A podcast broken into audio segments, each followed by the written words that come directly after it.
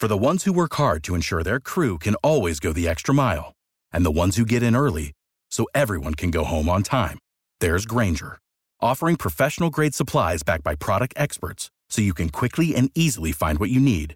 Plus, you can count on access to a committed team ready to go the extra mile for you. Call, clickgrainger.com, or just stop by. Grainger, for the ones who get it done.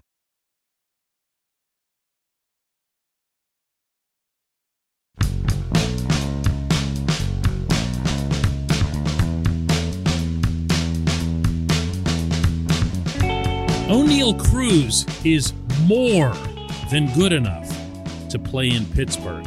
And I say that completely independent of whatever his competition might be on the big league roster. Good morning to you. Good Tuesday morning. I'm Dejan Kovacevic of DK Pittsburgh Sports. This is Daily Shot of Pirates. It comes your way bright and early every weekday if you're into football and or hockey. I also offer daily shots of Steelers and Penguins where you found this. Cruz homered yet again. This time in the Pirates' 5 to 1 victory over the Blue Jays yesterday in Dunedin. And this time, like his other spring homer, pitch was down and in.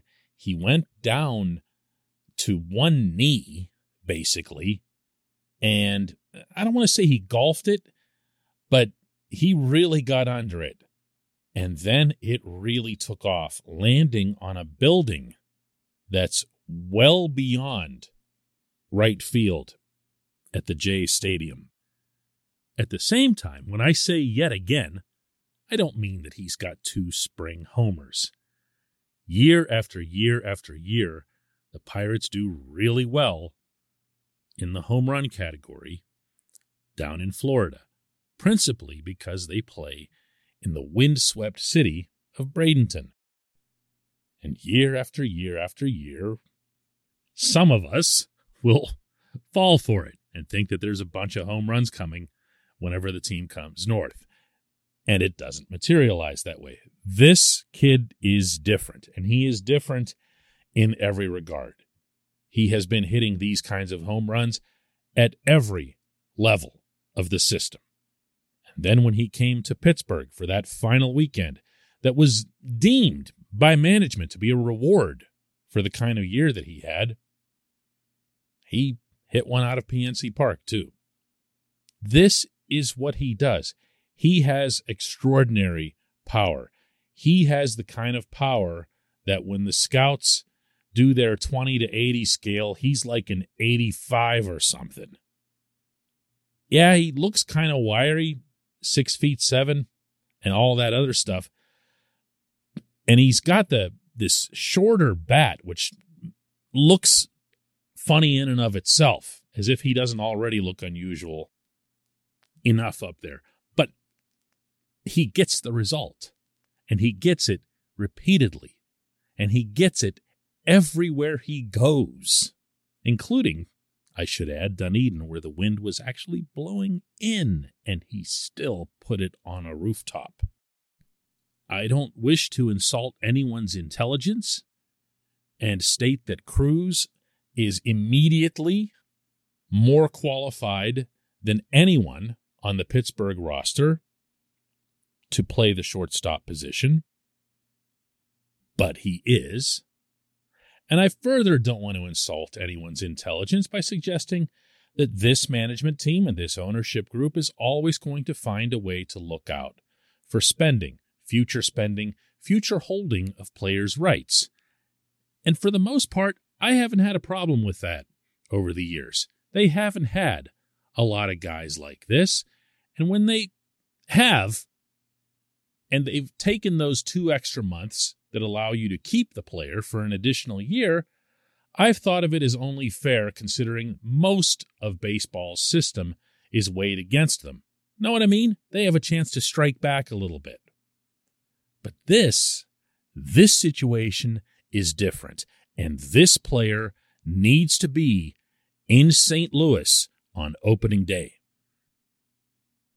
This portion of Daily Shot of Pirates is brought to you by our friends at North Shore Tavern, that's directly across Federal Street from PNC Park. It's home of steak on a stone, an eating experience, underscoring the word experience. The steak is brought to you partially cooked on an 800 degree stone, and you do the rest. It's a ton of fun, it's a great meal, and it's a baseball atmosphere like no other in Pittsburgh. North Shore Tavern, right across Federal Street from PNC Park. I should share with you that while I was in Bradenton last week, I did hear from multiple people that Cruz will not be on the big league roster when the Pirates come up.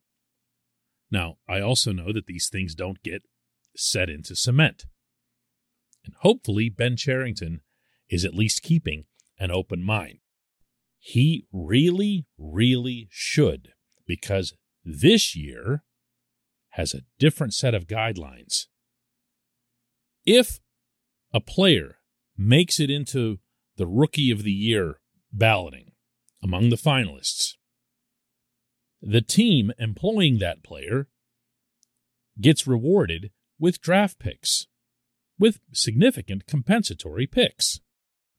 This was part of the new labor agreement, and it was aimed at exactly this sort of situation where someone like, let's see, recent history, Vladimir Guerrero Jr.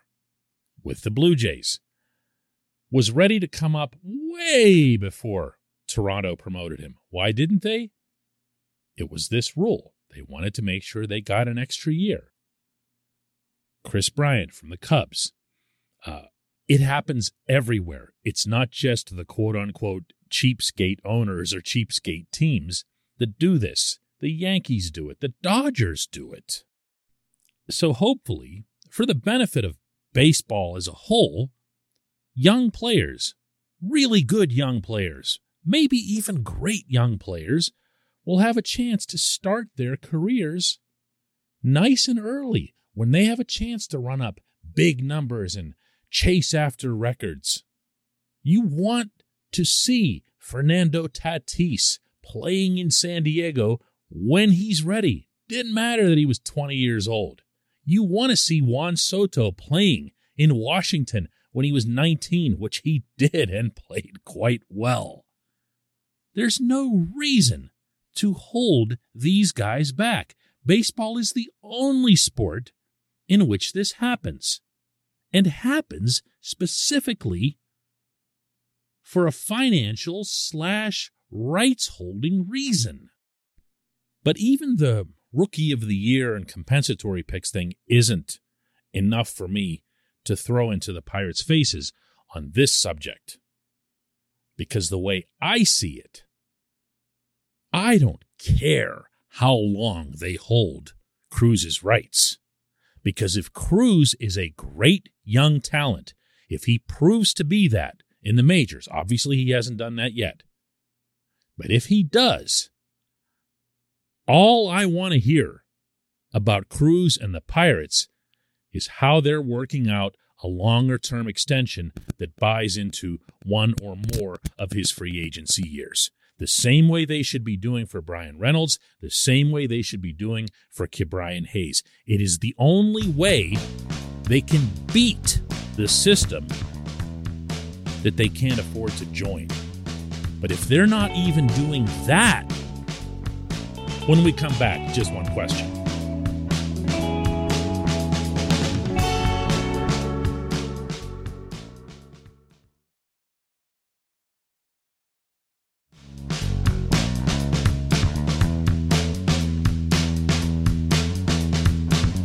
Welcome back. Today's J1Q comes from Rick, who says, Isn't it amazing how brainwashed Pirates fans have become? We're so used to hearing we can't do this and we can't do that, and we're a small market team, and we accept every excuse we hear without questioning. Instead of worrying about 2028, sign players like Cruz and Reynolds before they get to free agency.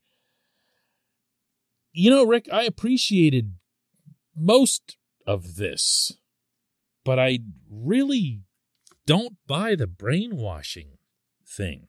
If anything, this is the most disgruntled, disillusioned fan base in all of professional sports.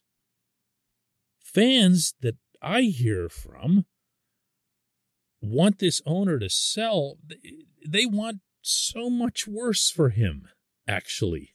You know, it's, it's a pretty tough, tough crowd. So the idea that anybody would have brainwashed anybody, look, I, again, I get what you're saying here. And obviously, based on the first segment here today, I completely agree with you. The Pirates have the means to sign these young players to long term deals, and they should have the motivation. You want to talk about something that nobody ever discusses. I'll throw this at you. If Oneil Cruz is a consistent 30 to 40 home run guy, and I'm going to repeat, I'm not getting ahead of myself because of a couple of spring moonshots. All right. This is based on his history and it's purely hypothetical. But if he were to be that, and he's got himself a personality, he's not super fluent in English, but he's really outgoing, he's he's fun, his teammates like him, he's always smiling. If he were to become a pretty popular player on this city's sports scene, how much would he make for the Pirates, regardless of what he's paid? Well, almost regardless of what he's paid. This is the kind of thing that you never hear anyone discussing. Athletes are, at their core, entertainers. Yeah, they're participating in competitions. But why are we going to watch? Watching because we get entertained. The great athletes entertain us all the more. What percentage of the Penguins' revenue do you think comes from having Sidney Crosby, Evgeny Malkin? I'm just talking about as individuals, people who just develop fandom over guys. Same could be said for the Steelers Ben Roethlisberger, TJ Watt. How much money, how much of the Steelers' money do you think that those guys account for? I will maintain, and by the way, from everything I've heard from the Pirates front office themselves, they happen to share this stance that they're a much more profitable outfit if they win, if they have players that people want to see. Okay, so there, Rick, I'm with you. I don't need to wait to see when their arbitration rights are up in 2028. I want to see them signed. That doesn't mean you sign everybody who has a nice little streak, let alone a couple of good spring games. It means you take your time, you do your homework, you're patient, the way they are right now with Hayes in particular, coming off of his wrist issue. But when you're sure, when your baseball people are sure that you've got someone who's a vital part of your franchise's future, you make every effort to sign that player. And I'll say it again at least a year or two into what would have been their free agency years. That's a winning approach. It's also eminently doable. I appreciate the question. I appreciate everyone listening to Daily Shot of Pirates including those of you who are not brainwashed by the baseball. Let's do it again tomorrow.